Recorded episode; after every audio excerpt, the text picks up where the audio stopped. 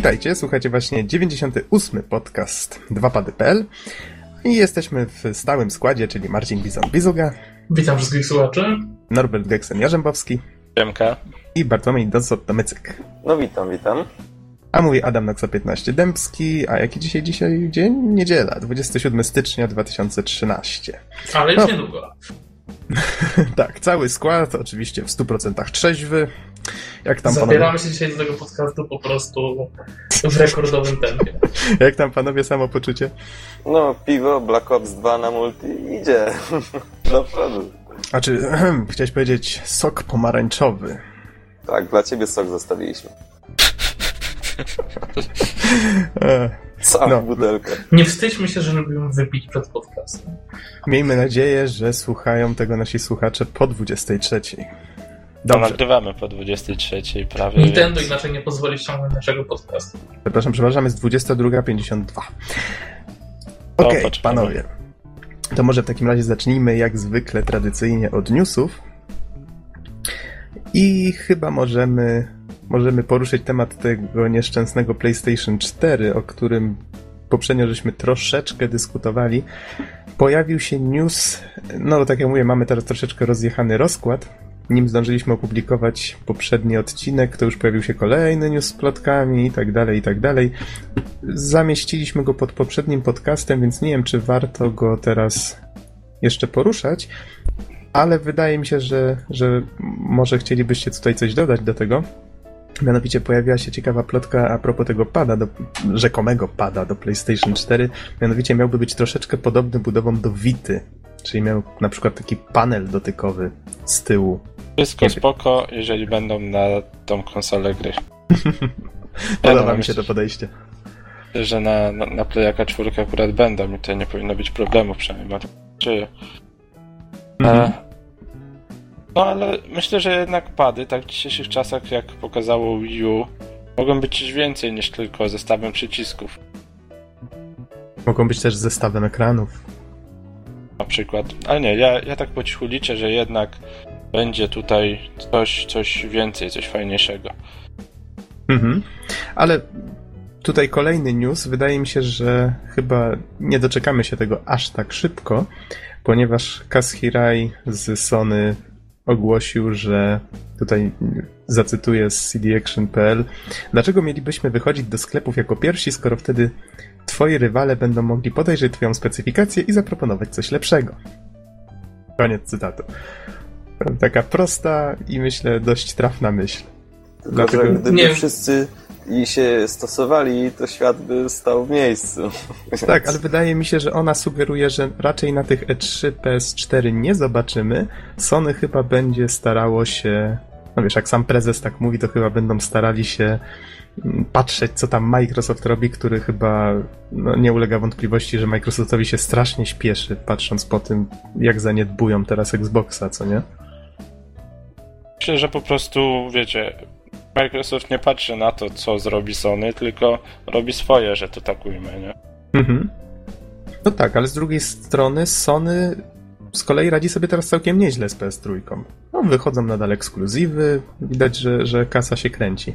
Więc wydaje mi się, że mogą sobie pozwolić na to, żeby podpatrzeć trochę, co konkurencja zaproponuje i wtedy dopiero coś wypuścić własnego. No zobaczymy. Można tak spekulować w sumie długo, ale... Ale ile nam zostało do tych E3 w tym roku? Jeszcze parę miesięcy i się dowiemy w końcu, co się będzie święcić. To już w sumie chwilka. Moim zdaniem to oni troszkę grają właśnie specjalnie na zwłokę, żeby wytłumaczyć się, dlaczego nie mają nowego PlayStation tak naprawdę. Tak, gadanie troszkę, żeby, żeby mm, pograć na czasie, bo mi się Mhm. po prostu zwyczajnie nie spieszy, bo PlayStation cały czas jest dość mocne sprzętowo. Moim zdaniem gry na PlayStation cały czas wyglądają fajnie i tak naprawdę Sony nie jest na rękę, tak? Wyrzucanie już nowego sprzętu na rynek. Więc trzeba się jakoś wytłumaczyć z tym wszystkim. Mhm. No właśnie. Nie wiem, czy Mhm. wyglądają fajnie, to kwestia sporna, tak? No bo jednak do gier PC-owych jeszcze im Ale nie, no nie? eks- ekskluzywy, tak jak Uncharted czy ten, wyglądają prześlicznie. Ja, ja nie widzę, żeby gry PC były jakoś dużo, dużo lepsze pod tym względem. Oj, Mhm. no, kwestia sporna, no może zostawmy temat, bo Mówmy tak, Ja to- może tak. Jest to zadowalający poziom graficzny na tyle, że, e, że nie, nie sprawia po prostu konieczności zmiany sprzętu aż tak No. drastycznej. okej.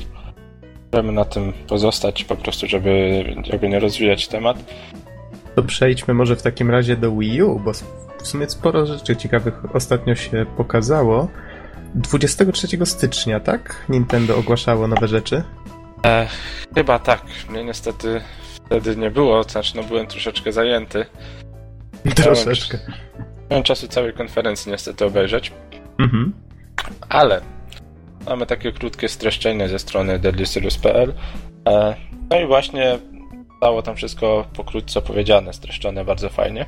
E, z takich ciekawych rzeczy to Miiverse ma się rozwijać i już na wiosnę ma trafić jego wersja w postaci strony internetowej, czyli będziemy mogli z tego korzystać trochę jak z Twittera, bo niedługo później mają także trafić aplikacje na smartfony, na co szczerze mówiąc czekam, no bo wiecie, fajnie mieć Miiversa, wiedzieliście jak to działa, ale no jednak konieczność odpalenia konsoli tylko po to, żeby zobaczyć co tam słychać u znajomych, no w dzisiejszych czasach to dużo. Teraz będzie dostęp z internetu, więc będziemy sobie, nie wiem, w pracy zajrzeć, czy na smartfonie, będąc w podróży. Fajna sprawa. Oprócz tego... A i, i takie pytanie, czy na 3DS-ie można zobaczyć te, tego Miiversa? W chwili obecnej nie. A to jest ciekawe. Tak, no bo jeszcze właśnie nie wyszedł, ale też pewnie trafi razem z, aplika- z aplikacjami na smartfony, podejrzewam. Mhm. Okej. Z innych ciekawych rzeczy mają trafiać gry z Virtual Console na Wii U. Już zaczęły trafiać. Pierwsza gra Balloon Fight już trafiła. W tym momencie ja sobie ją kupiłem, bo kosztuje chyba tylko złoty 20, o ile mnie pamięć nie myli. Ta stara Nesowa? Tak. E, Jest w promocji i co miesiąc ma trafiać nowa gra, później ma trafić e, ze SNESa F-Zero, później Punch-Out, Kirby's Adventure, Super Metroid, Mario and Yoshi, Donkey Kong i- inne takie, tak? a, a takie ceny promocyjne jak za Lizaka, no to złoty 20, to będzie taki, nie wiem, taka tradycja? Nie wiem właśnie. czy- To by było fajne. Na kurczę. się nie orientuję, tak? Musiałbym obejrzeć, Mhm. wsłuchać się. No też na to liczę, no bo bo ty 20 za grę, w którą grałem w dzieciństwie, tak, z sentymentem, jak- się ją odpalam, to, to słodko po prostu. Okej. Em, Z innych fajnych rzeczy, w taką grę z Virtual Console możecie grać tylko na gamepadzie, nie potrzebujecie telewizora. To też jest w sumie fajne, no bo mi na przykład trochę szkoda grać w gry, kiedy nie mam telewizora, szkoda mi trochę grać w gry takie pełne na gamepadzie, bo no wiecie, jednak to nie ten głos, nie ten wyświetlacz, tak, to nie to co 42-calowy telewizor. Że w taką gierkę SNESową siedząc sobie na kanapie, kiedy ktoś coś tam na telewizorze dłubie, idealnie się do tego będzie sprawdzać. Mhm. Okej. Co tam jeszcze z takich ciekawych rzeczy? A, zapowiedziano, że ekipa, która wcześniej stworzyła Super Mario Galaxy i Galaxy 2 i 3D Landa, obecnie pracuje nad nowym wymiarowym Mario, czyli możemy się spodziewać nowego Mariana trójwymiarowego, podejrzewam, że na Wii U. Dodatkowo, Przydałoby się taka pozycja. Zdecydowanie. Jakbyśmy mieli mało Marianów, co? Badum, psz. Ej, mało jest tych takich trójwymiarowych Marianów. To są naprawdę najlepsze gry na świecie. To coś w tym jest. zgadzam się, mnie na przykład te Mariany dwuwymiarowe jakoś tak nie kręcą specjalnie.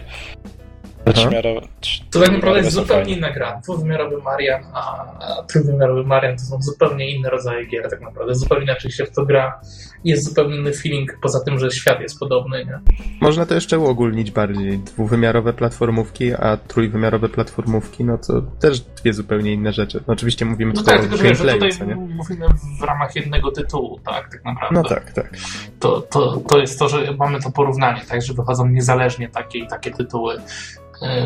Tak jak ta 2D mi się całkiem podobała, to tak naprawdę największy fan właśnie jest na przykład przy Mario Galaxy, które jest po prostu obłędnie dobre. Obłędnie. Świetny tytuł. Yy, Nox, tak z ciekawości grałeś? Jeszcze nie, ale mam to na swojej liście do Weź, koniecznie weź do naprawdę sprawdzenia. ogarnij tytuł, bo jest, jest, jest wart każdej spędzonej minuty. Okej, wie- wiem, widziałem, wiele osób mi go polecało. I, I to jest taka dobrze zrobiona trójwymiarowa platformówka.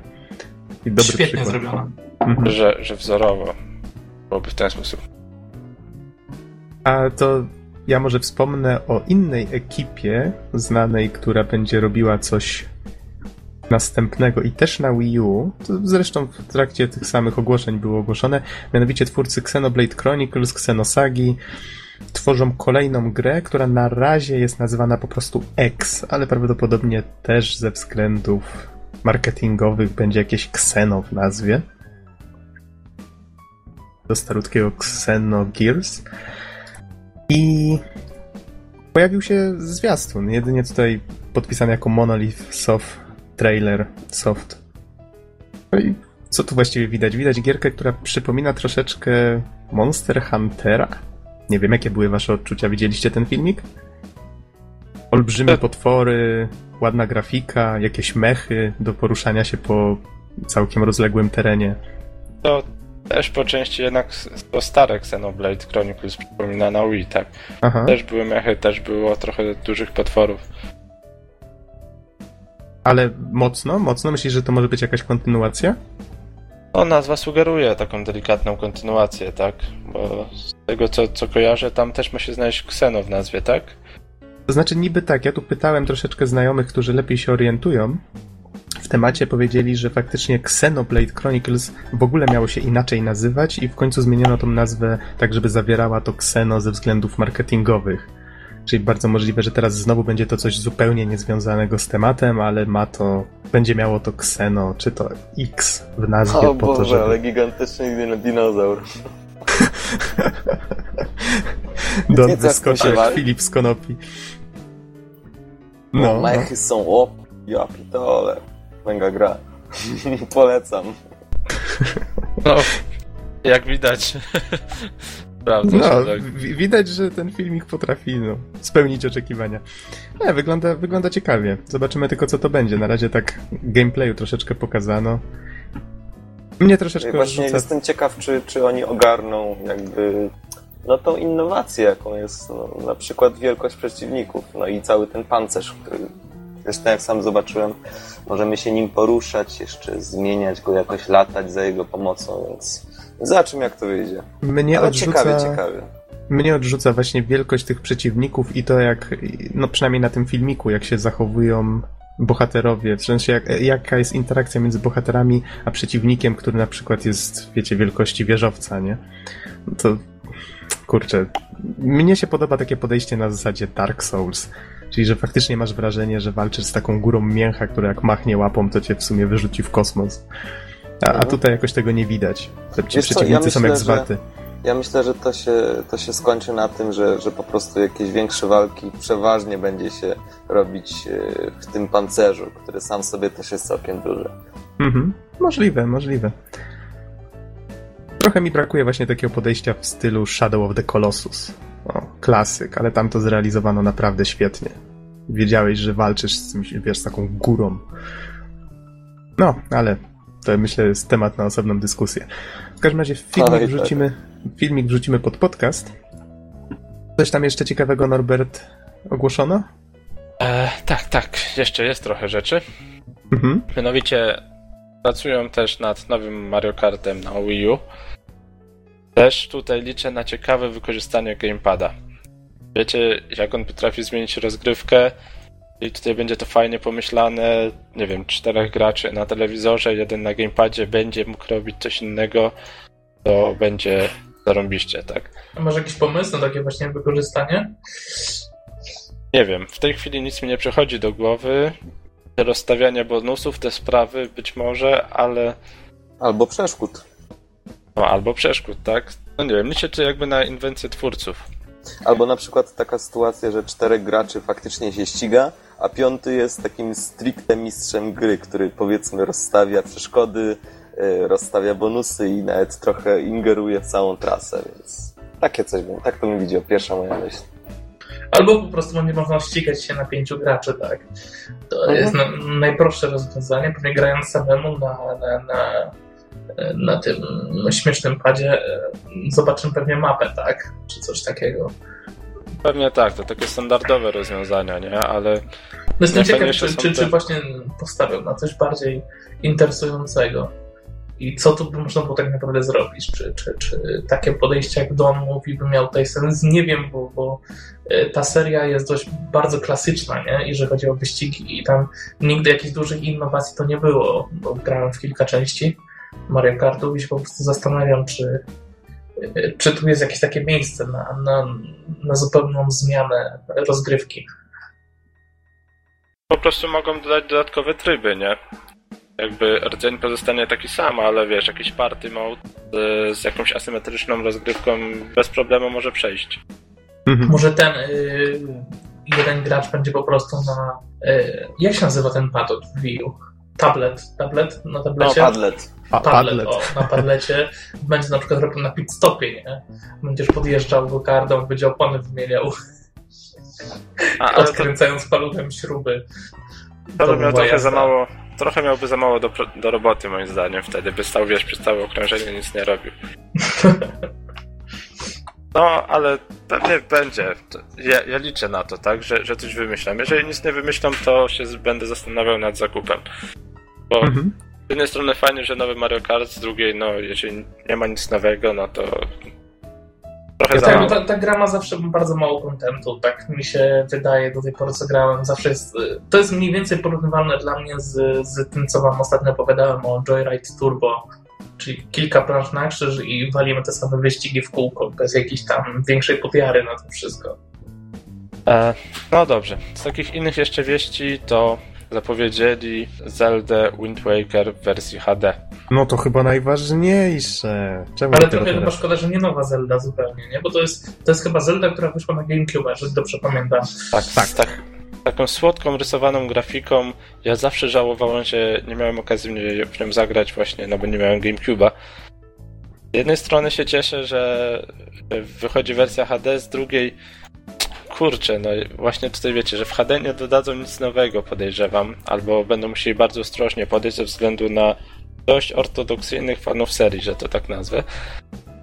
Mnie się wydaje, że nie warto zmieniać czegoś, co ponoć jest i tak już świetne. Ja z chęcią zagram w tę grę. Miałem okazję jedynie zagrać w kontynuację na DS-a. Jak ona się nazywała? Phantom Hourglass? Tak, były dwie w ogóle. Która zdecydowanie nie spełniła moich oczekiwań. Wydaje mi się, że nawet chyba była najgorszą Zeldą, w jak, Zeldą, w jaką grałem. No nie wiem, strasznie słaba była. Nie podobała mi się zupełnie. Mam nadzieję właśnie, że że zmyję troszeczkę ten niesmak, jak zagram w tego Wind Wakera, którego wszyscy tak chwalą. Mam nadzieję, że będę miał kiedyś okazję. No i nie tyle, tak, z takich ważnych newsów. Ukazały się dodatkowo nowe filmiki, trailery różnych gier. Nic nowego nie zostało poza tym zapowiedziane. Mhm. To może w takim razie płynne przejście a propos remake'ów, czy właściwie portów na inne konsole. Resident Evil Revelations, o którym żeśmy już nieraz wspominali, tu pojawiały się właśnie jakieś plotki w związku z tym, że on trafi na inne platformy niż 3DS.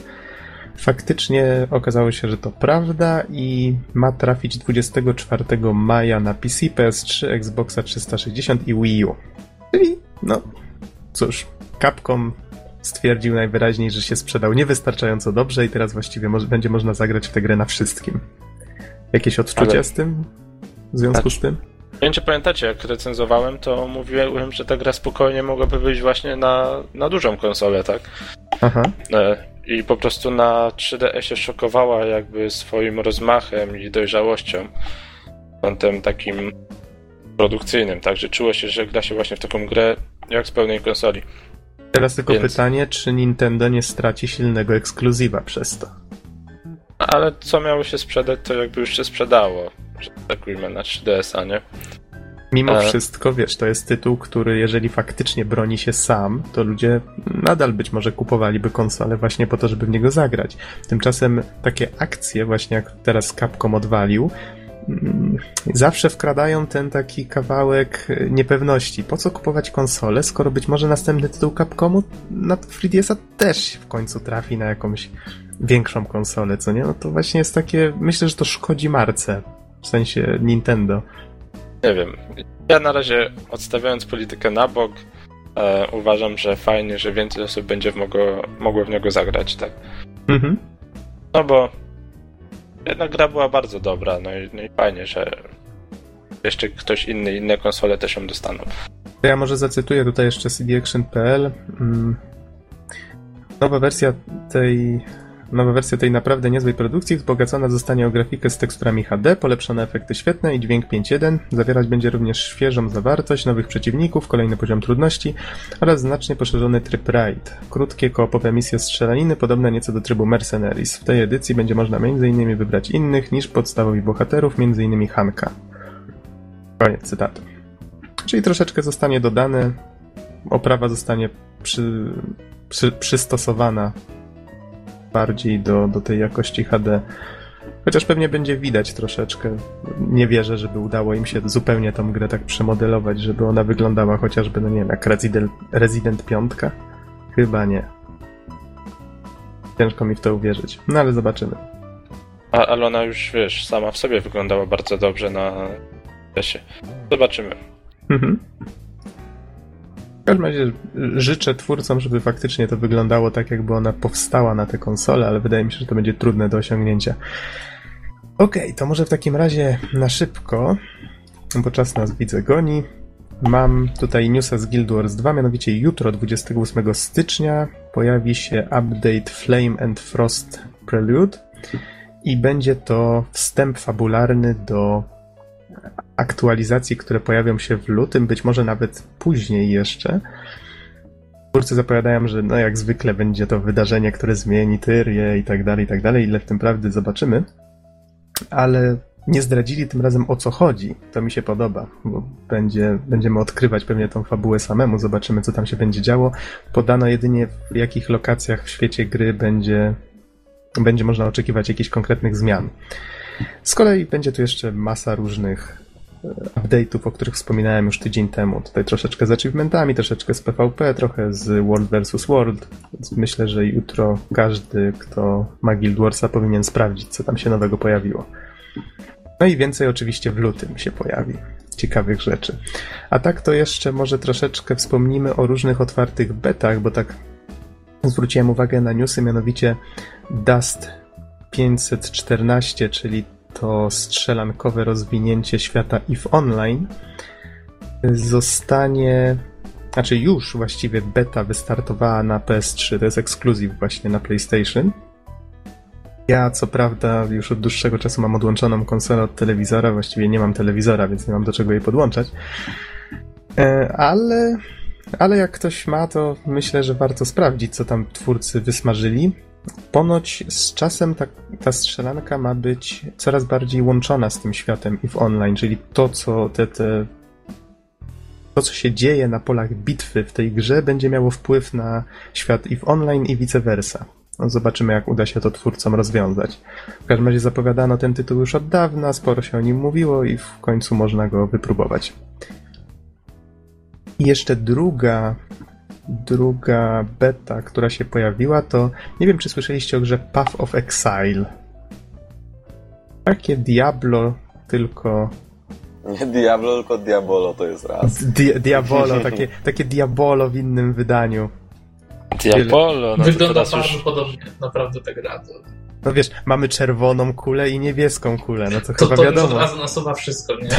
Nad... Właśnie, Natomiast patrząc tutaj po stronie produkcji, Aha. Y, to jestem po prostu pod wrażeniem obszerności tego i tego, jak ta gra jest rozbudowana.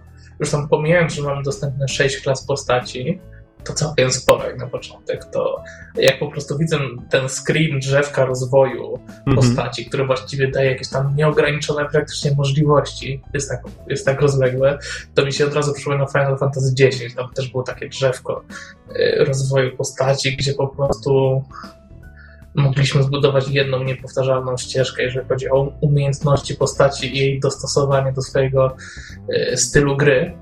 Wow, widzę... wow, czekajcie. To wielkie drzewo, to jest drzewo rozwoju postaci? Zgadza się. To, jak to ujął twórca komiksu to Control... to jak to ujął twórca komiksu Control Alt Delete, to jest jak mapa rozgwieżdżonego nieba. No, no nie, no nie, nie przesadzajmy, tak.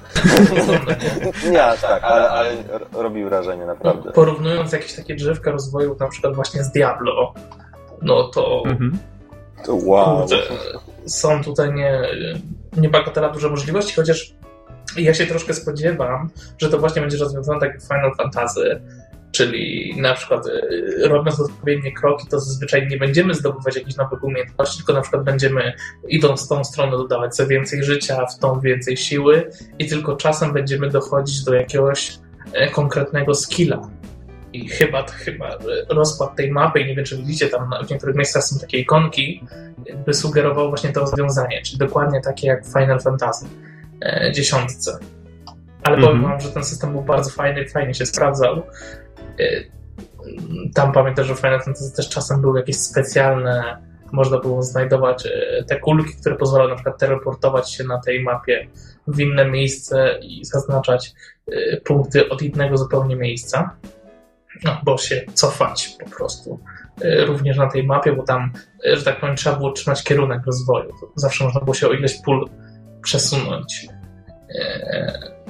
Widzę, że również będzie bardzo rozwinięty system skilli, które są pochowane w gemach. Tutaj mam dla przykładu pokazany jakiś y, topór i tam się mieści aż pięć różnych, y, wiecie, gemów.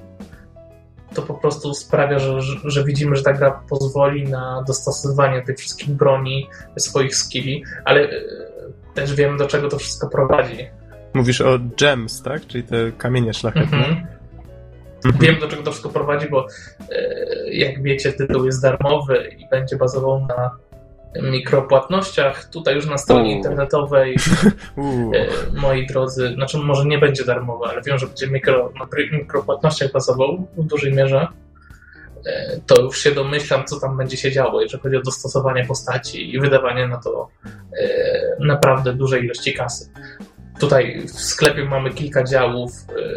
Y, głównie to są rzeczy, które właśnie y, wpływają na wygląd postaci i charakterystykę jej y, po prostu ataków, wyglądu głównie, bo jakby nie widzę tutaj rzeczy, które by miały rozbalansować rozgrywkę. A, mhm. no to, to jest jeszcze źle w takim razie. Wiecie, ja oglądałem jakiś czas temu filmik, w którym tłumaczono troszeczkę mechanizmy i no, brzmiało to bardzo ciekawe. Ja, ja co prawda nie jestem graczem Diablo, ale Diabolo, ale no, brzmiało to na tyle fajnie, że nawet zastanawiałem się, czy nie spróbować. W każdym razie beta otwarta rozpoczęła się 23 stycznia. Nie wiem, ile będzie trwała, tak samo zresztą jak z Dustem. W, w tej sekundzie w ogóle serwery są patnięte, jeżeli taka jest informacja na, na głównej stronie, więc... Czyli jest zainteresowanie. Czyli jest jakieś zainteresowanie. I już tak wyrównując sprawę, to gra jest faktycznie darmowa, a, a dział, gdzie chodzi o kupowanie czegokolwiek, dotyczy kupowania, kupowania monet, które potem do, wydajemy na te specjalne tam e, rzeczy zawarte w dziale mikropłatności. Wiecie co, wydaje mi się, że ta pozycja jest fajną produkcją, bo jednak sporo osób zawiodło się na Diablo. E, mimo że to była dobra gra, to w niektórych zestawieniach, jak patrzę, e, trafiła do rozczarowania roku. A jedyną konkurencją jest tutaj Torchlight. To pojawienie się kolejnej gry tego typu na rynku, tym bardziej darmowej, stawiającej na mikropłatności, co wiadomo jest bardzo rozwojowym teraz e, tematem w produkcjach gier. I, mhm. No i wiecie, no generalnie zarabia się na tym. To może być do, dobry strzał w dziesiątkę, tym bardziej, że ostatnio chyba Blizzard potwierdził, że nie będzie tego trybu e, walki między graczami w Diablo, który był tak oczekiwany i chyba troszkę zlali graczy, więc jeżeli tutaj panowie się wykażą, to, to myślę, że mogą przejąć troszkę pałeczkę. Mhm. Tak, zgadza się. Myślę, że, że masz sporo racji w tym. W każdym o. razie myślę, że warto śledzić ten tytuł. Może nawet warto spróbować zagrać. W każdym razie podeślemy, znaczy zamieścimy link pod, pod podcastem, więc każdy zainteresowany będzie mógł sprawdzić. Jak jesteśmy przy Diablo, tak i Diablo podobnych Aha. Blizzardzie, to powiedzcie mi, co się dzieje z Firefallem? Nie, nie wiem, czy słyszeliście o tej produkcji. Miała to być, miał być to być właśnie jakiś e, RPG MMO, RPG shooter E, od twórców właśnie... Którzy odeszli z Blizzarda. Tak, dokładnie. dokładnie tak, tak, on miał, on też miał betę otwartą, o której chciałem wspomnieć, ale okazało się, że ona trwała tylko przez ten weekend, czyli Właściwie dzisiaj, dzisiaj się już kończy, tak. I wiesz, nie jestem pewien. Ona graficznie przypomina mi troszeczkę właśnie ten styl wowowy, wowowski. W sensie jest taka troszeczkę kolorowa, jest taka stylizowana mocno. Mi trochę przypomina Borderlands, ale to zwłaszcza na, na postaci, które wyglądają trochę jak komiksowe. Aha. I jest to po prostu strzelanka, tylko nie jestem pewien, czy ona była FPP czy TPP. Chyba można było się nawet przełączać. Tak, można się przełączać. To yes! Okej. Okay. Ja jestem fanem FPP. Tak 300 radość. Okej. Okay. I oglądałem kiedyś dawno temu jakiś gameplay, wybranianie punktów przed, przed jakimiś takimi owadopodobnymi stworami, jakieś osady, pewnie, wiecie, huby na questy inne tego typu rzeczy, więc no, takie MMO faktycznie z, ze spluwami z sci-fi. Być może... Czyli takie Borderlands trochę. Bardziej myślę, że w klimatach yy, jednak, jednak nie, nie szedłbym w tą stronę. Troszeczkę jak taki StarCraft, ale mniej... Hmm, no nie wiem, bo tam wiecie, na tych filmikach, które oglądałem, była piaszczysta plaża, były właśnie, no nie wiem, niebieskie niebo, takie niby fajne klimaty i różne takie stwory, które atakowały punkty wydobywcze. Tam chyba wszystko się kręciło wokół jakiegoś surowca, który był wydobywany. Już szczegółów nie pamiętam. W każdym razie myślę, że, że jeżeli kogoś interesuje ten opis, to też warto się zainteresować. I to też chyba miała być pozycja Darmowa. Free to play. Tak, też się chwalili, że chcą zrewolucjonizować pojęcie free to play. Czyli będziecie nam płacić jeszcze więcej, tak? Kolejna no, rewolucja. tak, może, może mają. Znaczy, wiesz, rewolucja będzie polegać na tym, że oni sami będą ściągać skarby, nie będziesz musiał się, e, nie będą musieli się pytać. sami będą wiedzieć, czego potrzebujesz, lepiej od ciebie. Tak, wchodzisz do gry następnego dnia, o, jaka piękna czapeczka, nie? Rachunek przyślemy pocztą. Widzę, że podoba ci się czapeczka. Możesz kupić trzy kolejne. Okej, okay, panowie, czas nas goni. Y, a propos Blizzarda, to jeszcze myślę, że zamieścimy pod podcastem intro do, do StarCraft 2 Heart of the Swarm, czyli tego drugiego epizodu fabularnego, który teraz stawia na zergów. Ja się bałem go oglądać, bo ja nie grałem jeszcze w dwójkę, boję się spoilerów, wiecie, jestem uczulony na spoilery. A nie wiem, wy widzieliście? Tak, widziałem, no i jak zawsze Blizzard odwalił kawał dobrej roboty z filmikiem, tak, pod kątem technicznym. Mhm. Ogląda się to świetnie, po prostu jak jakiś film akcji, tak. Jest bardzo króciutki. No i muszę też niestety potwierdzić, że jeżeli ktoś nie grał w dwójkę, to może się tam znaleźć pewien spoiler dość istotny, choć nie wiem w jakim stopniu jakby wpłynie to na gracza, który w dwójkę nie grał, w sensie będzie to wyrwane z kontekstu, a w ten sposób to ujmę, tak? Okej. Okay. E, no ale jeżeli jesteś wrażliwy na tym punkcie Noxu, to, to, to raczej bym odradzał. Tylko osobom, którym naprawdę nie zależy na fabule obejrzeć, no bo naprawdę dobry film akcji. Ci, którzy chcą zagrać dla fabuły, nie oglądać. Okej. Okay. No, Jeżeli chodzi o mnie, to wiecie, oglądanie takich filmików jest jakby częścią mojej pracy, nie? Muszę wiedzieć, co się dzieje w efektach. No wiecie, ja, ja to jestem noga stołowa, jeżeli chodzi o granie w multi, więc ja to gram tylko dla fabuły w takie rzeczy. Nie, filmik jest, ja już tam nie wpływając w ogóle na to, co się dzieje i tak dalej, jest po prostu wykonany jak zawsze fenomenalnie, więc choćby dla samych gałek ocznych yy, warto spojrzeć. Mhm. Okej, okay, panowie, ostatni news w takim bądź razie i to tak naprawdę szybko. Y... Jakie ostatnie? Całą listę jeszcze mamy. Och no, dobra. Y... THQ i to jak rozdysponowano ich własność.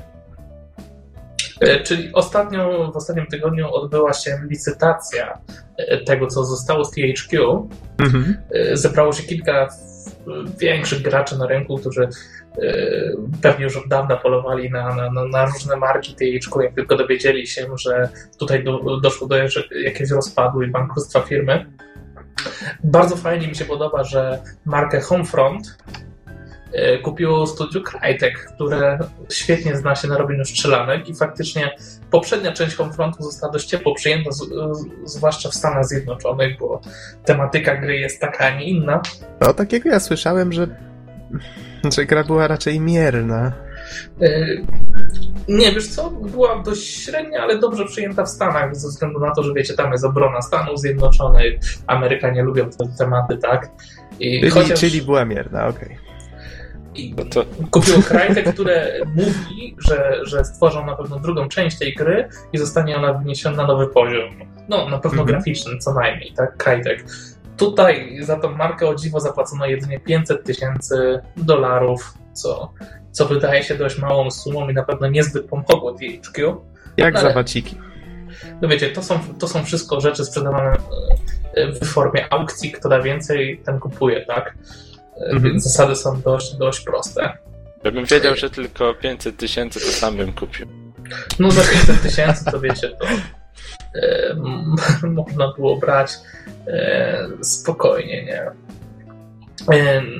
Tutaj dużo spekulacji jest na temat tego, że firma Sega zakupiła za 26 milionów studio Relic, które znane jest z Company of Heroes. Mm-hmm. Wiecie, Sega się kojarzy przede wszystkim z różnymi popierdółkami i tak dalej, Company of Heroes, natomiast to jest dość poważna e, seria. Bo ja wiem, czy z popierdółkami. Ostatnio dość no nie, mocno. No, w dużej ilości raczej tak, no, to jest japońszczyzna, tak? Znaczy przynajmniej do tej pory. Ja wiem, że oni obecnie mocno działają właśnie w kupowaniu marek i, i wchodzenie e, z takimi bardziej poważnymi grami, choćby Sega jest właśnie wydawcą e, The Cave, który dzisiaj będziemy recenzować. Bajonetę przecież wydali też od e, Tak, tak, nie, no, ale, ale tutaj wiecie, mamy po, po, poważną strategię, nie? Mhm. Dorzucił, że Sega wydaje także całą serię Total War, więc no, tak, tak samo jak... to, to, jest, to, jest, to jest bardzo dobry argument z twojej tak strony. Tak samo jak najnowszego... Skądś nie znam, że gdzieś tu się zawsze pojawia przy uruchamianiu. Gdzieś widziałem już to logo. Słuchajcie, a ten, przecież najnowsze Colonial Marines obcy też chyba wydaje Sega, nie? Tak, i o. poza tym Studio Relic stworzyło też e, chociażby serię Down of War, która swojego czasu no, była jednym z popularniejszych na turniejach takich e-gamingowych. No dobrze, ale Bizonie, co tam jeszcze sprzedawano, kupowano? E, teraz troszkę fajniejsza sprawa, bo ktoś kupił całe THQ Montreal, czyli całe studio razem z pracownikami. Był to Ubisoft za 2,5 miliona e, dolarów i razem z tą transakcją zakupili również South Park za 3,2 miliona licencję razem z grą, która ma zaraz wyjść, e, opartą na South Parku, na którą ja czekam, więc cieszę się, że tutaj Y, ta pozycja nie znikła w żaden sposób i faktycznie cię ukaże. Więc y, jednocześnie Ubisoft będzie miał też prawo do robienia kolejnych gier na licencji South Park. Zobaczymy, co z tego wyjdzie. Ubisoft gier nie robi, więc raczej jestem spokojny, jeżeli chodzi o mnie. Sega 26 milionów? Tak, za Relik. To mieli zdecydowanie To jest naj, naj, naj, największa, największa tutaj sprzedaż żeby, żeby było śmiesznie. Y, natomiast nie wiem, co to jest y, marka Evelof, kupiona przez Take-Two za 11 milionów. Czy ktoś zna ten tytuł? Musiałbym... Jeszcze, jeszcze raz tytuł możesz podać? No. Evolve. A, a to nie jest... Ta e... stara gra taka? Nie, nie, nie. Teraz było Front Mission Evolve, coś się mechami biegało, takie coś? Czy to jest podtytuł, czy to jest tytuł? Tutaj mam tylko napisane, że to jest marka Evolve. Nie, nie mam pojęcia, co to jest, powiem szczerze. Mi się, to kojarzy z taką, mi się to kojarzy z taką bardzo starą grą, którą można w tej chwili dostać między innymi chyba na Gogu. Już patrzę. Pamiętam, że e Evolva. Nie, to było coś innego. Pamiętam ją jeszcze, jak w CD Action chyba pełną wersję dali lata temu. Ale to chyba nie to w takim bądź razie. Druga największa transakcja w takim razie, zaraz dojdziemy do tamtego z powrotem, za 22,3 miliona e, studio odpowiedzialne za metro. Razem z licencją na metro, dzięki czemu druga część metro również się ukaże, co jest całkiem dobrą wiadomością. Oj, to jest znakomita wiadomość. Ja czekam, czekam, czekam. A biorąc powiedział, że kupili to studio, również wyjdzie kolejna czwarta część Saints Row Mhm. która przy okazji chyba została zapowiedziana, bo w ten sposób, bo nikt y, wcześniej, przynajmniej ja nie słyszałem o tym, że robią czwartą część tej gry. E, Zapowiadali. To chyba nawet żeśmy rozmawiali o tym, że bez przerwy tam coś ogłaszali, że myślą jak tą serię pociągnąć dalej, czy ją rozwinąć w takim kierunku, czy w takim. No, były takie newsy. No, no i tutaj jakby kończy się to, co udało się sprzedać. Zostało przede wszystkim Vigil Games, który odpowiada za Darksidersów. Mhm. Podobno jeszcze w tym najbliższym tygodniu ma pojawić się kolejna aukcja, gdzie spróbują właśnie THQ sprzedać pozostałe rzeczy. I tutaj chodzą plotki, że samą marką Darksiders niestety nie całym studiem interesuje się Platinum Games. O, To by było to ciekawe. byłoby dobre. To było dobre, ale trochę szkoda chłopaków, nie? Z Visual Games, którzy niestety stracą pracę. Zrobili dobrą grę. Nawet Tylko jakby na to nie patrzeć, to już nie będzie wtedy to samo, no bo oni jakby mieli tą swoją wizję. Chyba osoba, która zarządzała całym tym projektem, nie pamiętam dokładnie kto to był, to był jakiś znany twórca komiksów i on jakby cały ten styl, który te, ta seria ma w tej chwili zapoczątkował, zaproponował. Tylko wiecie, teoretycznie nie ma żadnej straty, bo Vigil Games wcale nie pracowało w tym momencie nad Darksiders 3, tylko zajmowali się już zupełnie nową marką, więc nie wiadomo, czy w ogóle kolejny Darksiders miał kiedykolwiek powstać. A może za sprawą Platinum Games y, będzie to bardziej realne. Mhm. Na pewno oni chcieli kontynuować, znaczy nie grałem ani w jedynkę, ani dwójkę, ale biorąc pod uwagę, że mamy czterech jeźdźców apokalipsy, no to myślę, że chcieli, żeby każdy z nich miał swoją grę, prawda? Potem może chcieli ciągnąć to jeszcze dalej w jakiś sposób. No nie, zobaczymy, co się działo. Zobaczymy, co przyniesie kolejny tydzień, jeżeli chodzi o THQ. E, Dobrze, cokolwiek się sprzedało. Udało się zarobić prawie 100 milionów dolarów e, na tych, e, na tych sprzedażach, co niestety nie pokryło długu THQ do tej pory. Więc oni się tam jaki oni ładnie wpakowali. Powiem ci, że nie wiem. Wiem tylko, że, że nie udało się tymi 100 milionami zapchać tej dziury. Może to w ogóle nie jest gdzieś, nie jest dostępna informacja, ale w takim razie, kurde, mieli duże problemy. spore problemy musieli już od dawna e, liczyć na to, że coś faktycznie uda im się popchnąć. I tak naprawdę, wiecie co? Myślę, że jeszcze troszkę czasu i by zdążyli wydać e, South Park, Metro, czy tam Saints Row, jakby to tak w miarę szybko im poszło, to by w miarę im się udało wyjść z tego, ale chyba no, coś, napisanie- coś przes przesądziło sprawę. Myślę, Bizonie, że skoro zdecydowali, że to wszystko zamykają, sprzedają i tak dalej, to chyba jednak nie masz racji. O, oni wyraźnie już widzieli, że, że trzeba to po prostu skończyć, nim będzie jeszcze gorzej. Pewnie tak, pewnie tak. 100, 100 milionów, czy tam nie wiem, może mają 200 milionów y, zadłużenia, to jest bardzo dużo. Więc może Mhm. to i była najlepsza decyzja w tym momencie dla tego wydawcy. No dobrze, panowie, Dobra, to to jeszcze co, szybko do reszty jakichś takich mniejszych newsów, żeby już Wiecie kończyć ten co? dział. panowie, ale my już nie mamy czasu na newsy. Bizonie, czy naprawdę masz coś ważnego, bo już To, czas to się jest w takim skończył. telegraficznym skrócie zapowiedziano kolekcjonerkę nowego Splinter Cella. Będzie zawierać zdalnie sterowany model samolotu. Nikogo. Jej. Chyba że, chyba, że ktoś naprawdę jest nakręcony na takie zabawki, ale to chyba bardziej byśmy polecali tutaj kolekcjonerkę Call of Duty.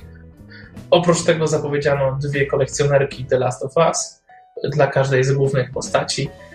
Nie zawierają one nic szczególnego, tak naprawdę poza plakatami, opakowaniem yy, metalowym. To raczej to są jakieś tam pierdoły. Mhm. E, Ostatni w takim razie news, e, ze względu na duże narzekania na napady od OUYA, zostaną one zmienione na, na lepiej wykonane i wyprofilowane, co mnie cieszy, bo patrząc na poprzednie wersje, e, wyglądały one bardzo tandetnie. Wszystko. A, prawdopodobnie wyjdzie jeszcze Burnout Paradise 2, bazując na ostatnich tweetach z Kryterium. Y, jeszcze raz, co wyjdzie? Burnout Paradise 2. Aha, okej. Muszę to sobie zapisać w takim razie. Żeby pamiętać, żeby wrzucić pod podcast. I myślę, panowie, że możemy, możemy już w takim razie przejść do tematów głównych. Ym, jeszcze mi tylko pisanie przypomnij, wspomniałeś o Noctowizorze, Ouya, Burnout. Coś jeszcze?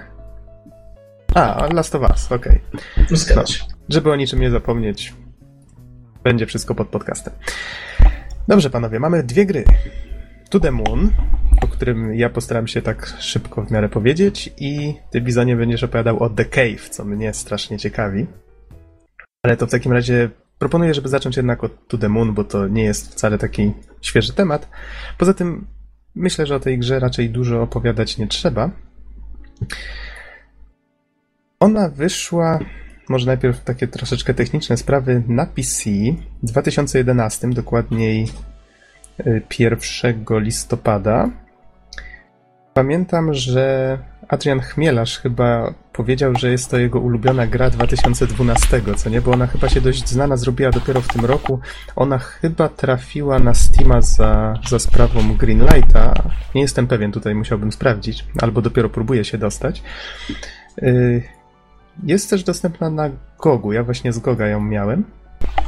Zrobiła się znana dlatego, że no, jest to gra, która właściwie opiera się w całości na fabule. Jest to taka dobra wirtualna nowelka, która, żeby było ciekawiej, przypomina formą takie staroszkolne JRPG. No, jak ktoś, nie wiem, grał w y, Chrono Triggera, chociażby na NESie, no to tutaj mamy podobną formę.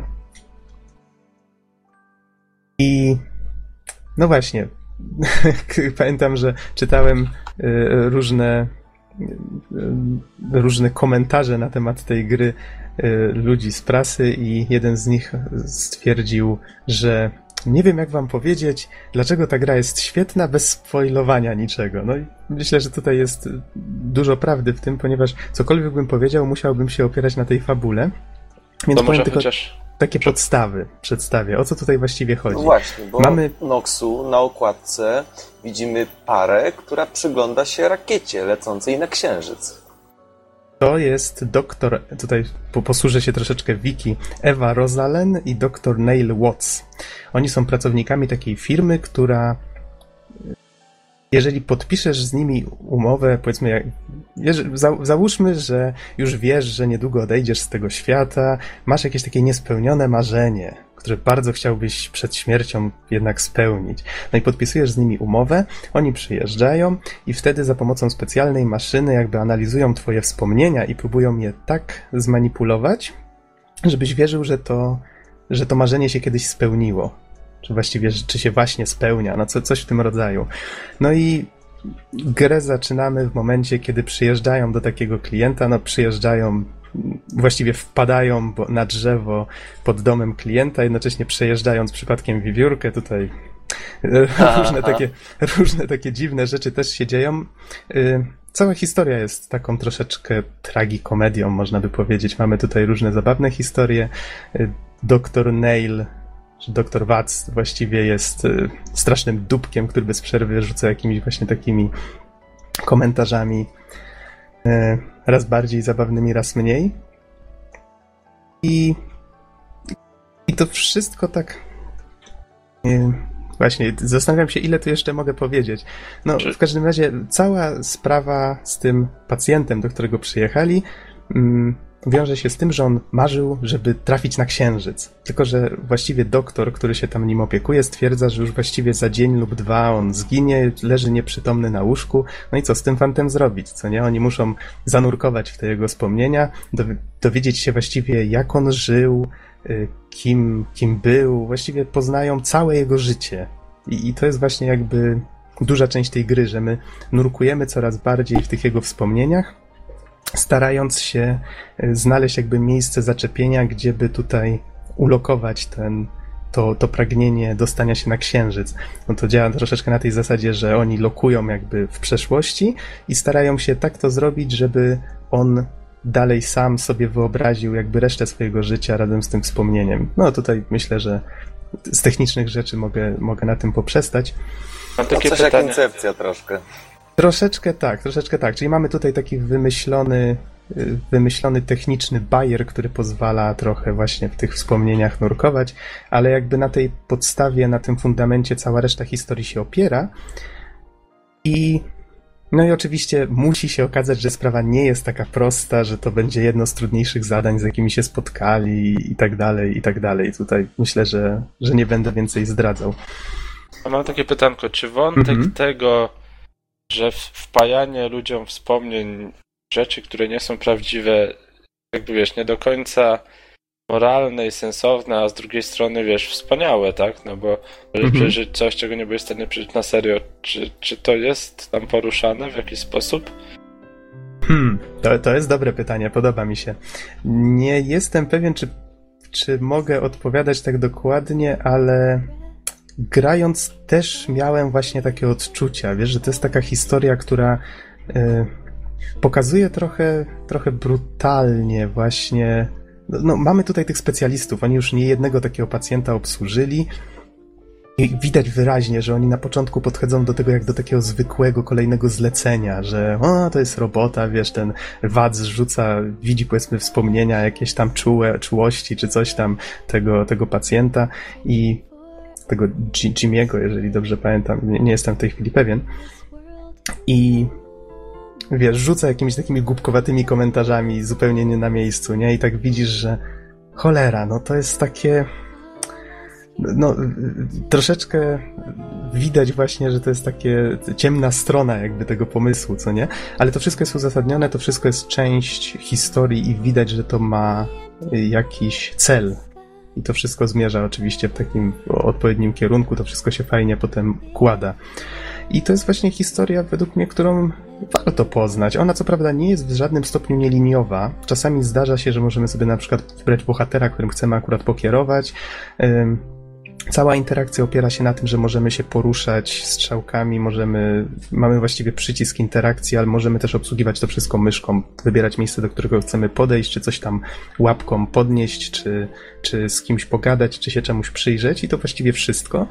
A, a tak to tylko rozmawiamy, przewijamy rozmowy. Czasami zdarzają się jakieś łamigłówki, czyli na przykład, jeżeli przechodzimy, bo tutaj musimy od coraz... Yy, wcześniej, od wspomnień powiedzmy, które wydarzyły się niedawno, do coraz starszych przechodzić, odnajdując elementy, które są jakby wspólne dla tych wspomnień. Czy powiedzmy tam y, jakiś plecak, y, ta osoba na przykład z danym plecakiem już tam wchodziła od kilku lat i na przykład ten plecak wiąże się z jakimś starszym wspomnieniem, więc tutaj musimy znaleźć jakieś tak zwane memory linki, które sprawią, że dzięki temu plecakowi przeniesiemy się jeszcze bardziej w przeszłość i tutaj pojawia się jakaś łamigłówka, którą musimy rozwiązać.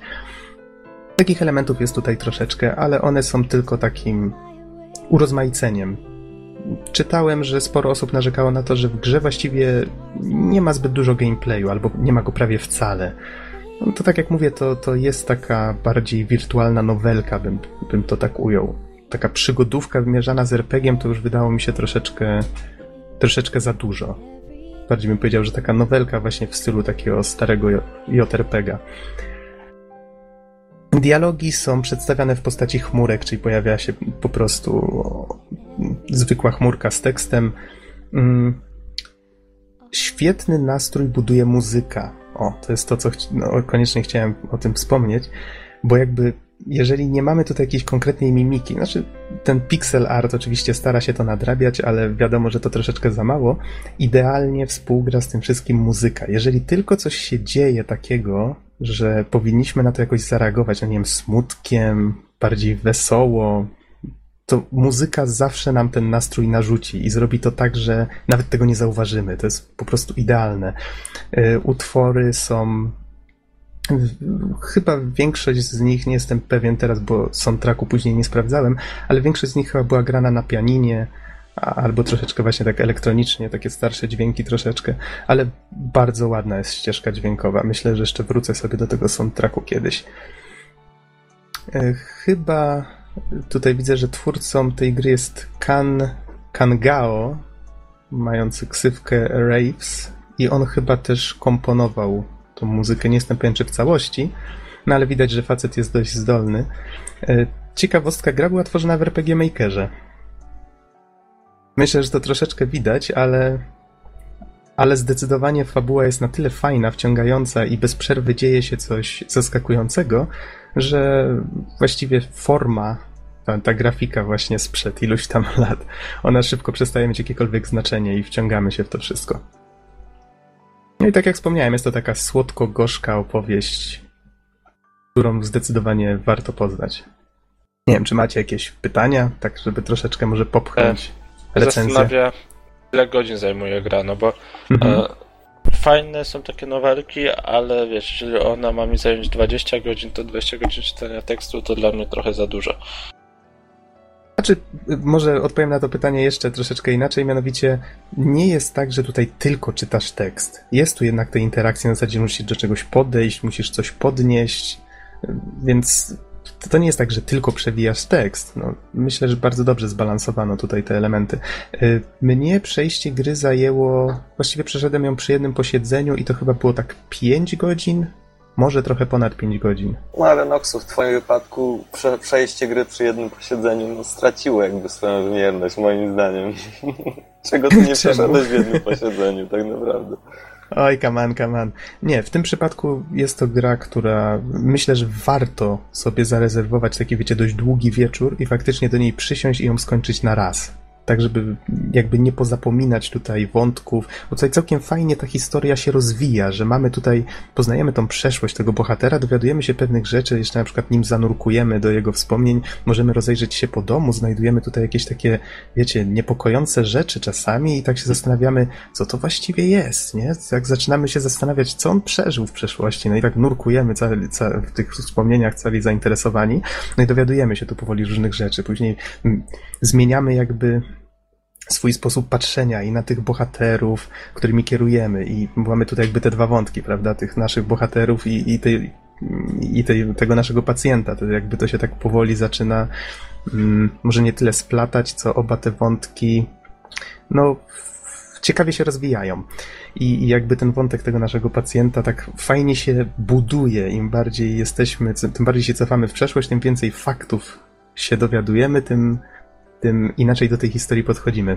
Czyli innymi słowy, fabuła jest bardzo dobrze zbudowana i ma, i ma bardzo fajne zakończenie, które ciężko przewidzieć. To też mi się podobało i to jest dość, myślę, cenne.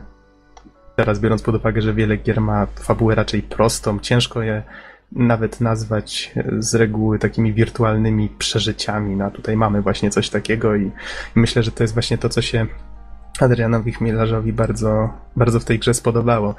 Zresztą zastanawiam się, czy nazwa astronauci tego studia, które teraz y, założył, czy to ma coś wspólnego tutaj z tym To The Moon.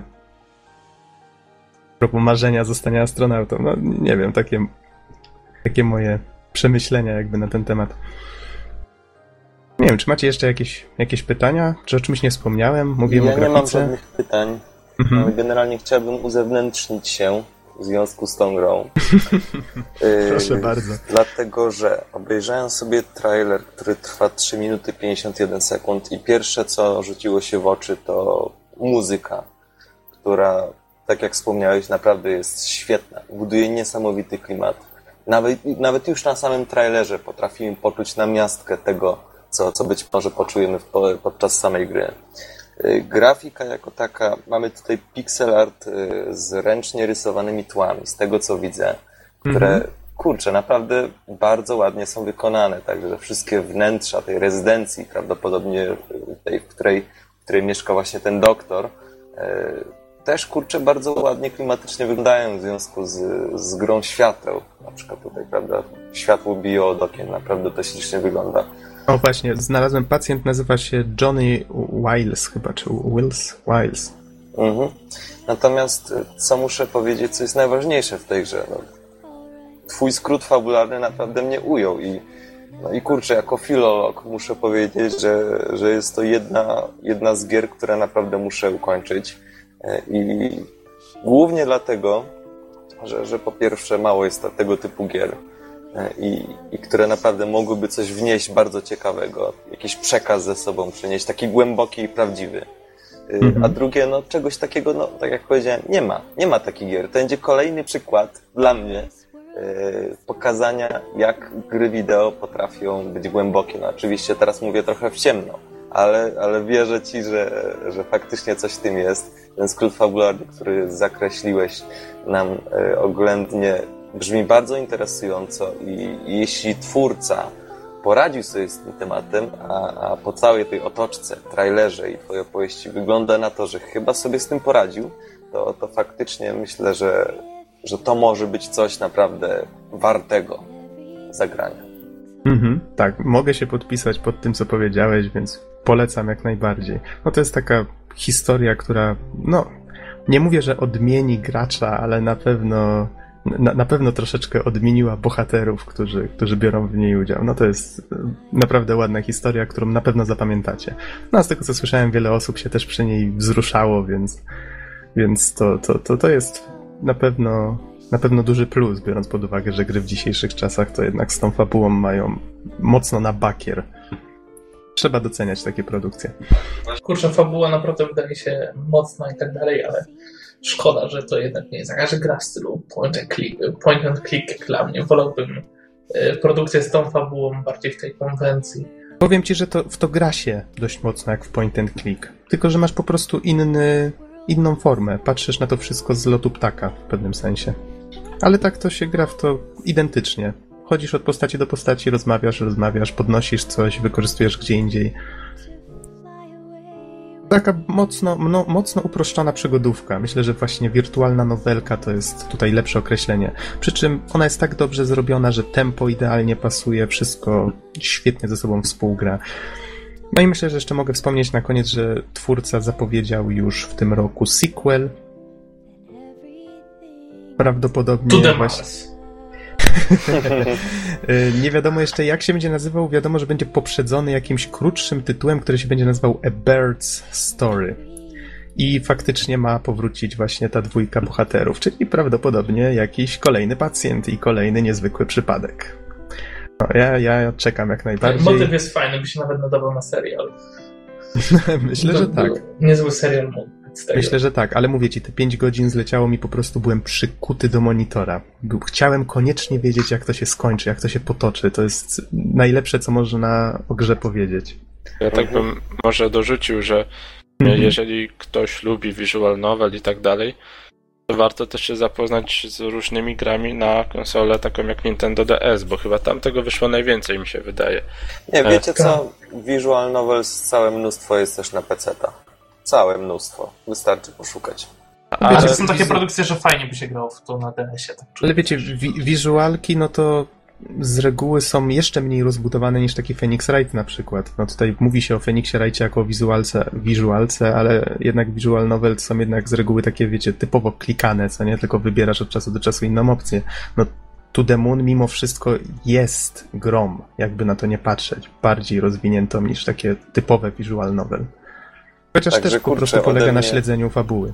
Ode mnie słowem podsumowania wow, po prostu wow. I, I mam nadzieję, że się nie mylę. Moje instynkty rzadko mnie mylą. Mam nadzieję, że w tym wypadku mnie nie mylą.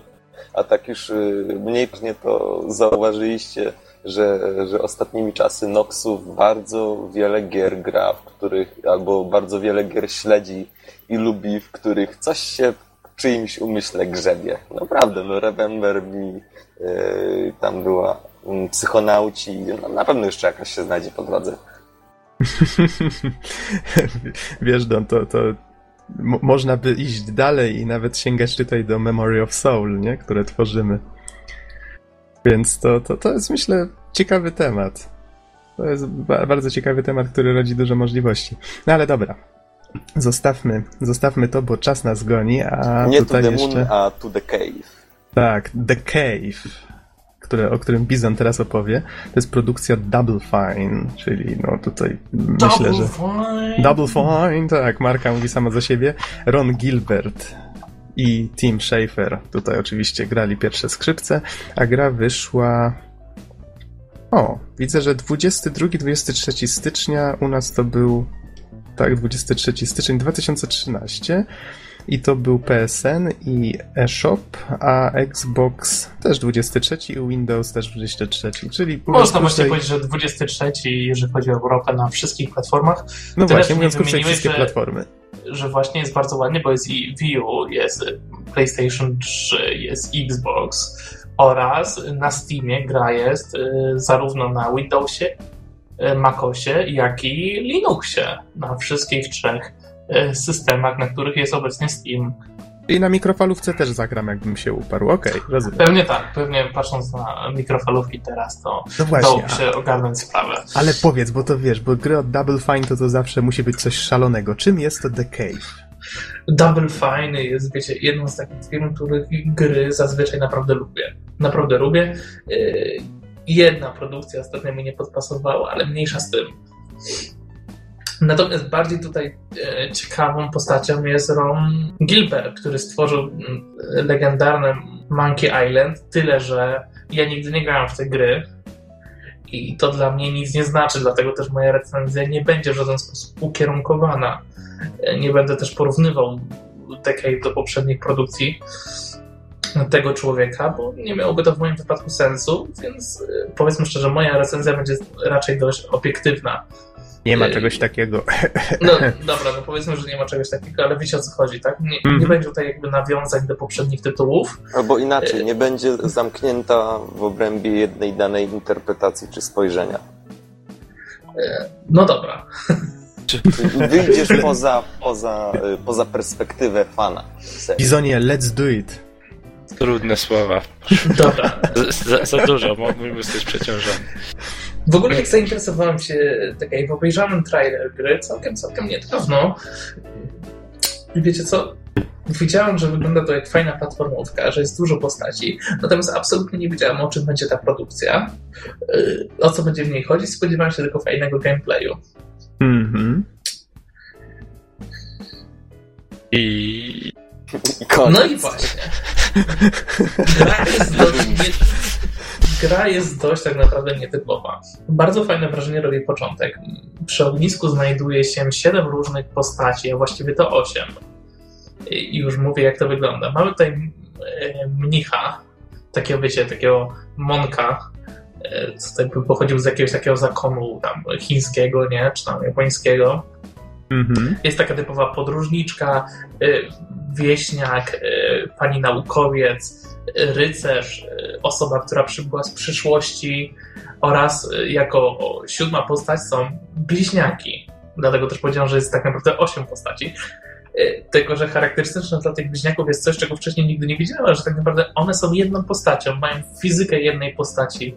Wiecie o co chodzi? To, to nie Kierujesz, jest tak, że nimi, kierujesz nimi jak jedną postacią, ale chodzą... kierujesz nimi jak razem. jedną postacią. To, to Aha. jest bardzo ciekawe rozwiązanie, czegoś takiego jeszcze nie widziałem. E, Fajna rzecz. Jak w Super Mario, tym, tym, tym RPG nowszych, Mario and Luigi. Jest coś takiego? Widzę, że ci klina zrobiłem. Tak. jest, Dalej, jest. Ale dobra. Kontynuuj. E, e, Siedzą oni na, sobie przy ognisku, musimy wybrać jedną z postaci, wyruszamy sobie w prawo, jak to zazwyczaj bywa, a tam nie ma przejścia, nie? Mhm. Więc, więc zawracamy w lewo. Wow, Istotne gra, w której się idzie w lewo. I tam okazuje się, że znajduje się jaskinia. No i dochodzimy do miejsca, gdzie jest pokazane, że są potrzebne trzy, y, trzy postacie, żeby, y, żeby zawalił się most i iść dalej. No i co się okazuje? Musimy wybrać sobie kolejną postać z tego z grona tych siedmiu postaci. Idziemy w to miejsce, a potem wracamy jeszcze po trzecią.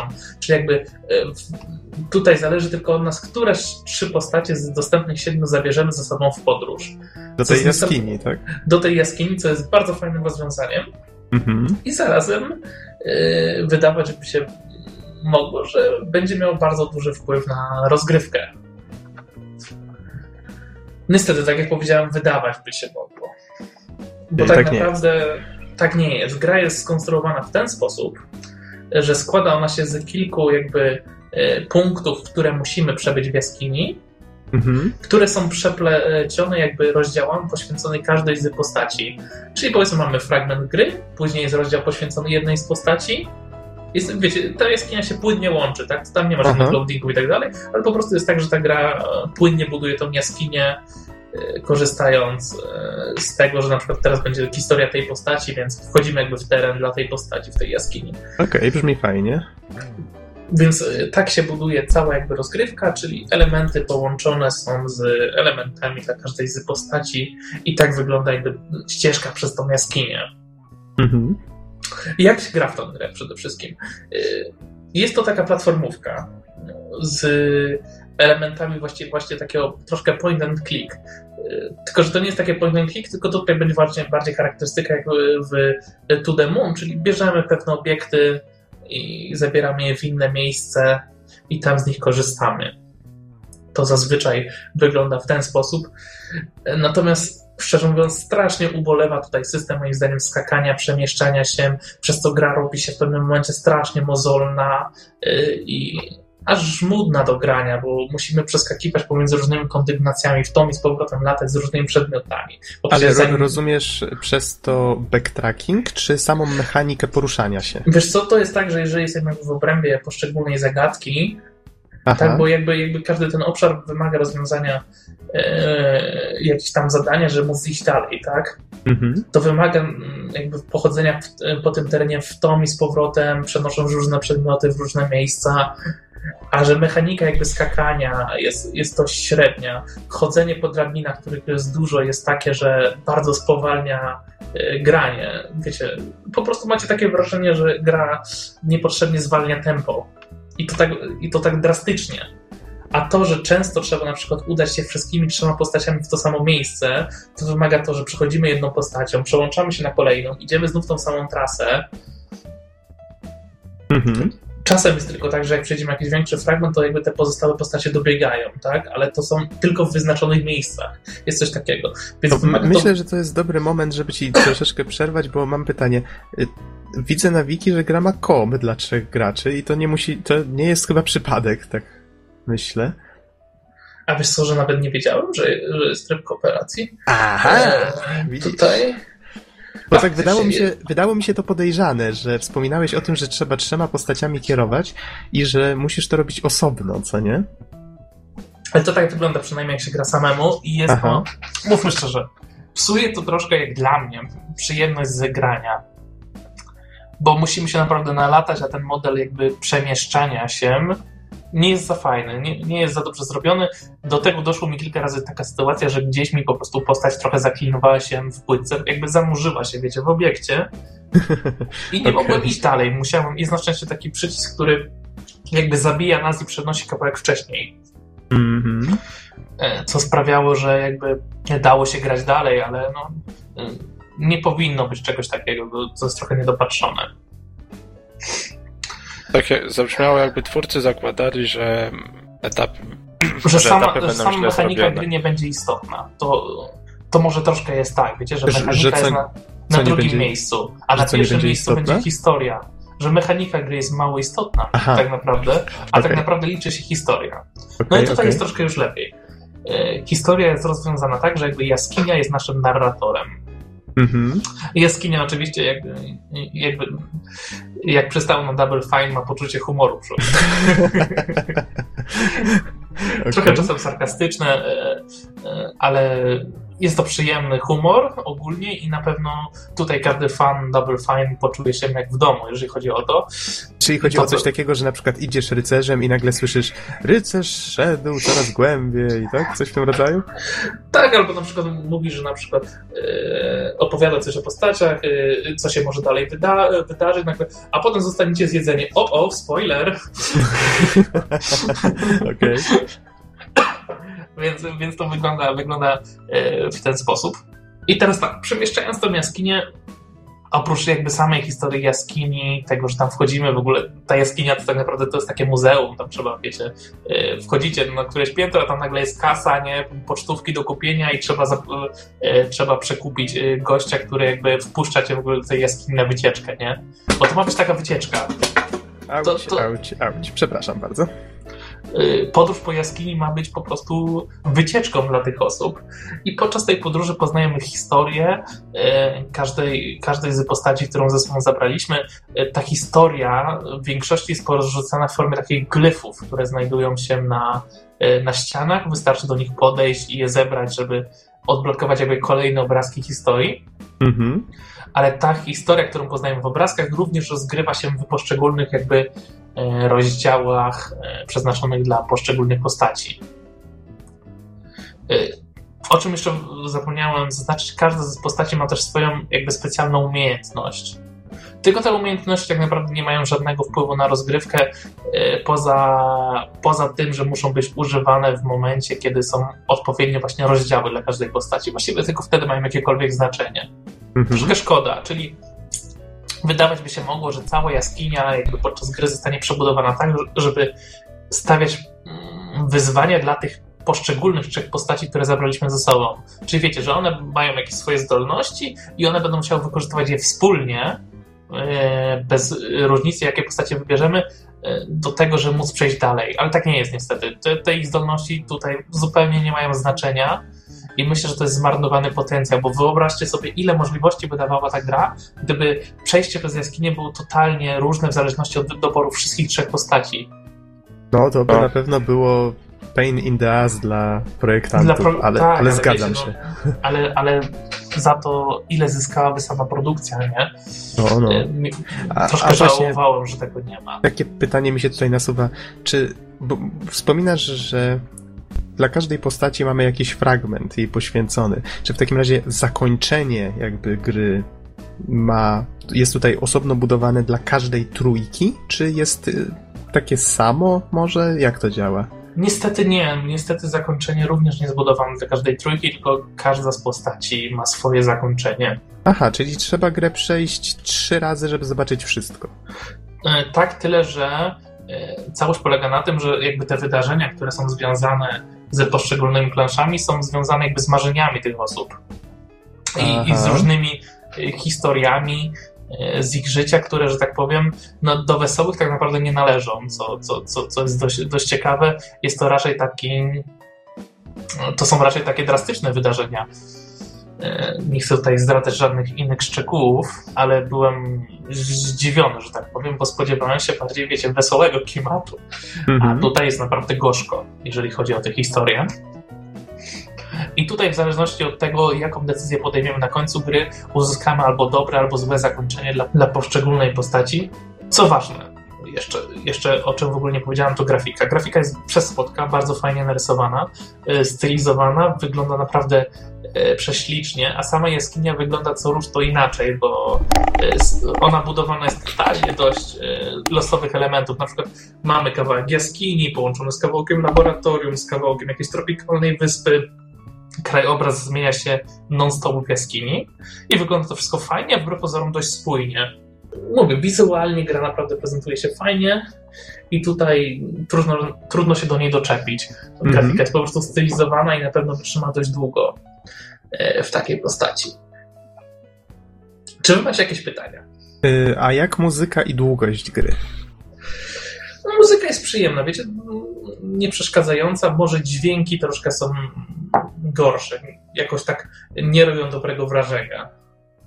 Zazwyczaj mhm. się na to nie zwraca uwagi, ale tutaj mam wrażenie, że coś jest z nimi nie do końca halo. Mogło być lepiej troszkę zrobione, no ale to myślę, że to akurat jest czepianie się z mojej strony. E, troszkę ten. Natomiast sama gra, sama gra, pierwsze przejście, biorąc pod uwagę, że zagadki czasem nie są aż takie łatwe do rozwiązania, E, może dla wyjadaczy, wyjadaczy przygotówkowych tak, ale dla mnie troszkę wymagały czasem pomyślenia. E, no, o nie, myśl, trzeba było myśleć. O, myślę, nie. myślę. Znaczy, wiesz co, pomyślenia. To nie jest takie pomyślenie, tylko to jest takie bieganie w kółko i sprawdzanie, co da się zrobić, aż w końcu się uda. Nie? To, to jest męczące akurat. metroidowe, to może mnie Tro by się spodobało. Troszkę, troszkę męczące, bo tak jak mówię, ten element sam platformówkowy jest dość, e, dość nużący. To chodzenie mm -hmm. po drabinach e, po prostu męczy człowieka i ma już troszkę ochotę odłożyć pada. Tak czy siak wydaje mi się, że gierkę można ukończyć w jakieś 3 godziny, chociaż z zegarkiem nie patrzyłem. Pierwsze czyli, przejście. Czyli faktycznie jest dość krótka. Natomiast... A, a powiedz mi, czy, czy, warto sięgać do niej faktycznie te trzy razy, żeby poznać historię tych wszystkich postaci, czy zdecydowanie nie? Wiesz co, jedyne co uzyskamy to to, że będziemy mieli unikatowe fragmenty dla każdej postaci. Natomiast mm -hmm. tak naprawdę ja nie wiem, czy one są na tyle ciekawe i to, to jest właśnie ten problem. Mnie to nie zaciekawiło w taki sposób, żeby przechodzić grę w całości drugi raz. Wiesz co, Bizon, ja myślę, że problem leży. Yy... Znaczy, ja widzę problem w jednym zagadnieniu. Stwierdziłeś, że gra momentami naprawdę cię męczy i miałeś ochotę odłożyć pada. Ona ma tylko 3 godziny długości. To trochę to, źle. To naprawdę nie jest długo 3 godziny. Więc jeśli, jeśli w tym czasie ona zdążyła cię niemalże do siebie zniechęcić, to faktycznie nie jest dobrze.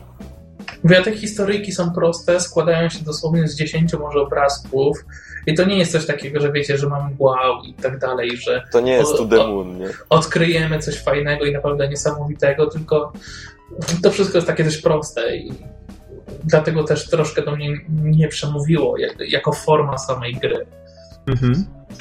I myślę, że The Cave tutaj bardzo dużo traci, bo jest, y, jest fajny koncept, są fajne postacie, jest fajnie zrobiona jaskinia, fajne poczucie humoru, ale tak naprawdę całość jako gra jest mocno średnia. Jest naprawdę mocno średnią produkcją przez to. A ja się właśnie zastanawiam, ile, ile w tym ym, właśnie w, ile straciłeś nie grając w koopie? Bo mówisz, że sam nie wiedziałeś, że gra ma lokalnego koopa. I jak myślisz, czy granie w trzy osoby dużo by tu zmieniło? Wiesz co, na pewno by przyspieszyło drastycznie przejście gry. No to może to by właśnie wpłynęło znacznie I na może, tempo. może, może jakbym nie musiał się przełączyć między postaciami, latać nimi w kółko i tak dalej, to bym się tak nie zniechęcił i mm, y, po prostu czerpał więcej przyjemności z samego y, poznawania historii postaci. Mhm. Wiesz, ja proponuję, żebyś. Znaczy, no teraz wiadomo, recenzujesz tak z punktu widzenia przechodzenia tej gry na jednego, ale jakbyś miał okazję zagrać w trzy osoby, to fajnie by było posłuchać też, czy, czy wiesz, czy coś się zmieniło na ten temat, nie? W tej E, materii. Tak, a propos grania w trzy osoby, tak? e, Ile gierka kosztuje? No bo wiem, że wyszła na Wii U i nawet się zastanawiałem, czy nie kupić. A, no nie mi Wii U Na Steamie się z- 15 euro, co jest taką ceną no, w, miarę, w miarę sensowną, chociaż bardziej bym powiedział, że powinna kosztować 10 euro. Bo tak naprawdę jej dla mnie wartość takiego przechodzenia ponownie jest coś dość znikoma. No ale tak jak powiedziałem, też nie jestem jakimś fanem e, gier tego autora i trudno jest mi patrzeć pod tym kątem. Mhm. Natomiast wiem, że gra na pewno zys- zyskuje, jeżeli ktoś e, lubi wbijać achievementy, bo e, jak to ja lubię sobie przejrzeć listę, chociaż gra na PC-cie, e, co chciałbym zaznaczyć, i absolutnie się nie przejmowałem wyjątkowo achievementami. Wow. O, co się stało? A tak jakoś po prostu. grał na PC, no. Grałem na PC, oczywiście napadzie od Xboxa, żeby nie było.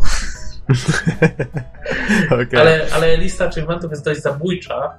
Jeżeli ktoś by chciał, to wtedy naprawdę pewnie z grą można spędzić masę czasu, bo po pierwsze trzeba zobaczyć wszystkie siedem złych zakończeń dla wszystkich postaci. E, wait, wszystkie- wait, wait. Co to znaczy, że złych zakończeń? Czyli są też dobre. No mówię, każda postać w zależności od decyzji, jaką podejmie, e, będzie otrzymuje albo dobre, albo złe zakończenie.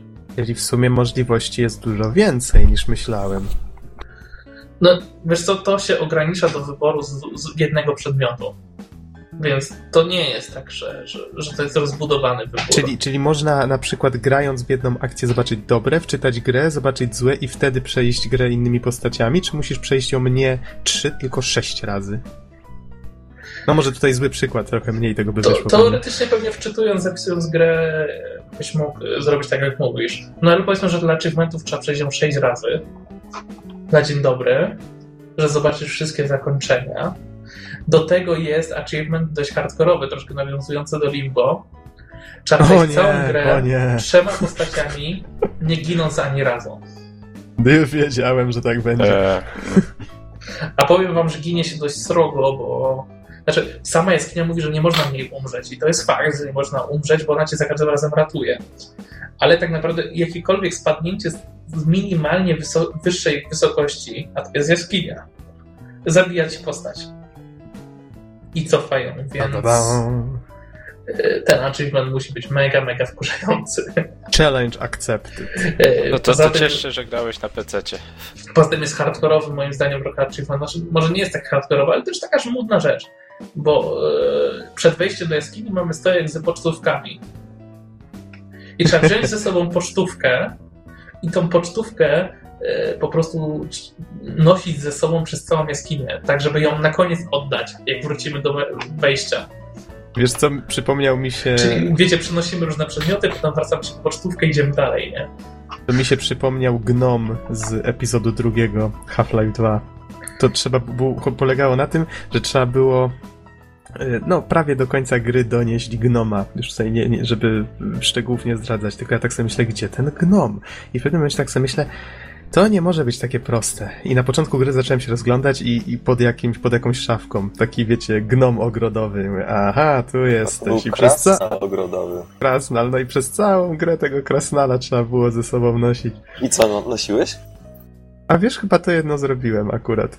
Je, jeszcze wtedy miałem wenę na takie rzeczy. No A dobra, mógł się zniszczyć do, po drodze? Nie, nie. Wracając do The Cave, to faktycznie achievementy są w stanie chyba wydłużyć tutaj troszkę granie. Okej, tego, czyli co polecasz, czy nie polecasz mimo wszystko? Wiecie co? Można przejść. Pewnie fajnie by się grało w kopie. Mhm. Jest fajny humor, fajnie narysowane postacie, ale ja bym poczekał w troszkę stanieje. Okej. Okej, I, i ja czekam, aż przetestujesz faktycznie w kilka osób i wtedy mm, dopowiesz jeszcze, czy faktycznie jest dużo lepiej. Okej? No spróbuj. Nie wiem, czy po prostu będzie się dało e, podłączyć trzy pady e, do PC-ta i spróbować w ten sposób. Trzypady.pl.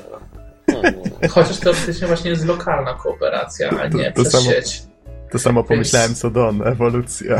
Więc może da się tak zrobić, ale to pewnie zaproszę Was na, na taki test. Jakbyście do mnie wpadli, byśmy mogli. O, Okej, tak jest. Domena jest jeszcze nie wykupiona trzypady.pl Wpadniemy, wpadniemy, weźmiemy odpowiednie rekwizyty, żeby nam się Oj, panowie, się jesteście działo. i- dzisiaj, jesteście dzisiaj monotematyczni. To co, Bizon, Bourbon może być? Wszystko. Soczek. No dobrze, w takim razie są jakieś pytania na temat The Cave. Nie wiem, ja- dalej się zastanawiam, czy to sobie kupić, czy nie, na Wii U wersję. Ile Mówię, no, kosztuje kurde, To nie jest na tyle dobre jak inne produkcje Double Fine, moim zdaniem, na przykład Death Spunk, czy e, kurczę, teraz e, Comics. Boże, była taka gra, Nox, z postaciami Quest, coś tam, e, Costume Quest. Costume Quest. Ke- tak, Były tak. 100 razy lepsze, no, moim zdaniem. To Ja, ja mogę polecić od siebie Psychonautów, czy Psychonautów, przepraszam, tak. To to jest jednak świetna platformówka Psychonauts 3D. konkretniej. Tak, tak, zgadza się, Psychonauts. Ja wiecie, ja z góry trochę przepraszam wszystkich fanów, nie? Rona Gilberta, ale mówię, no. Dla mnie ta No gra nie jest jakąś bardzo wartościową produkcją, niestety zawiodłem się troszkę. No wiesz, znany twórca nie musi gwarantować super gry, nie? No, ale wiadomo, że zawsze coś tam z doświadczenia dodał. Okej, Wiecie- to jeszcze jakieś przemyślenia? Czy kończymy? twórca tworzy zwykłą platformówkę tak naprawdę, niby z jakimiś umiejętnościami specjalnymi, ale tak nie do końca. No to, to jakoś Wiecie, to tak... jakby te umiejętności były wykorzystywane tych postaci właśnie jak na przykład w Trine to był? Mhm. No Tam to, coś- to coś tutaj się działo, nie? Właśnie tak, żeby faktycznie to, co mówię, jakby wykorzystać te zdolności postaci w też tych innych fragmentach niż tylko tych przeznaczonych specjalnie do tego. No dobrze, ale wiecie, no ja nie widzę tutaj nic złego w tym, że on wziął się za zrobienie platformówki, no to przecież to jest świetny gatunek. Tak, ale Mhm. wiesz, powinien to wzbogacić czymś, a z tego co słyszę, to ani mechanika nie jest specjalnie ciekawa.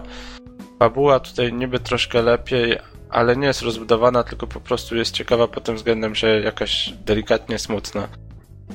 No to troszkę za mało. No tak, przynajmniej wynika z tego, co mówi Bizon. No ale... Mówię, Ciekaw fajnie, jestem ktoś właśnie- z Was sprawdził i się, Mhm. że tak powiem, zderzył z, e, z moją recenzją. Jestem ciekaw po prostu, jak inna osoba odbierze tą produkcję. Bo... No ja jestem o tyle zainteresowany, że ja lubię po prostu ten gatunek i faktycznie to podejście na zasadzie trzech różnych postaci wydaje mi się ciekawe, tylko no, mimo wszystko wydaje mi się, że to jest gra faktycznie, w którą powinno się grać w koopie i to mnie troszeczkę tutaj stopuje. Jestem ciekaw tylko, jak właśnie było rozwiązane granie w koopie, e, gdy te postacie są w zupełnie innych miejscach na ekranie, Mhm. czy dzielony ekran, czy, czy jak. Pewnie tak, jakiś to- split screen. Ja mam demko u siebie, nie wiem czy wspiera na Wii U demko, tak już split screen, ale najwyżej po podcaście z Donem obczajmy. Okej, panowie, Okej. czas, czas myślę, że nam się już kończy. W takim bądź razie będziemy się już żegnać, chyba że macie coś jeszcze do dodania. Żegnamy się. Żegnamy się. Ja tu mogę tylko dodać, że mnie kurczę Pizon zaskoczył. Ja już tu na pulpicie mam okładkę do podcastu, którego Dobra, jeszcze dobra, nie skończyliśmy. się, dziękuję bardzo. Nie skończyliśmy go nagrywać, a już mam okładkę. To może Norbert, następnym razem ty musisz złożyć podcast jeszcze nim skończymy go nagrywać. To już Jeszcze. będę w ogóle. Na pewno jest już na torrentach. To papa? Będę mnie powzięty już wtedy zupełnie. Dobrze, w takim razie dziękujemy wam bardzo za słuchanie i do usłyszenia w następnym podcaście. Trzymajcie się. Do usłyszenia. Trzymajcie się, na razie.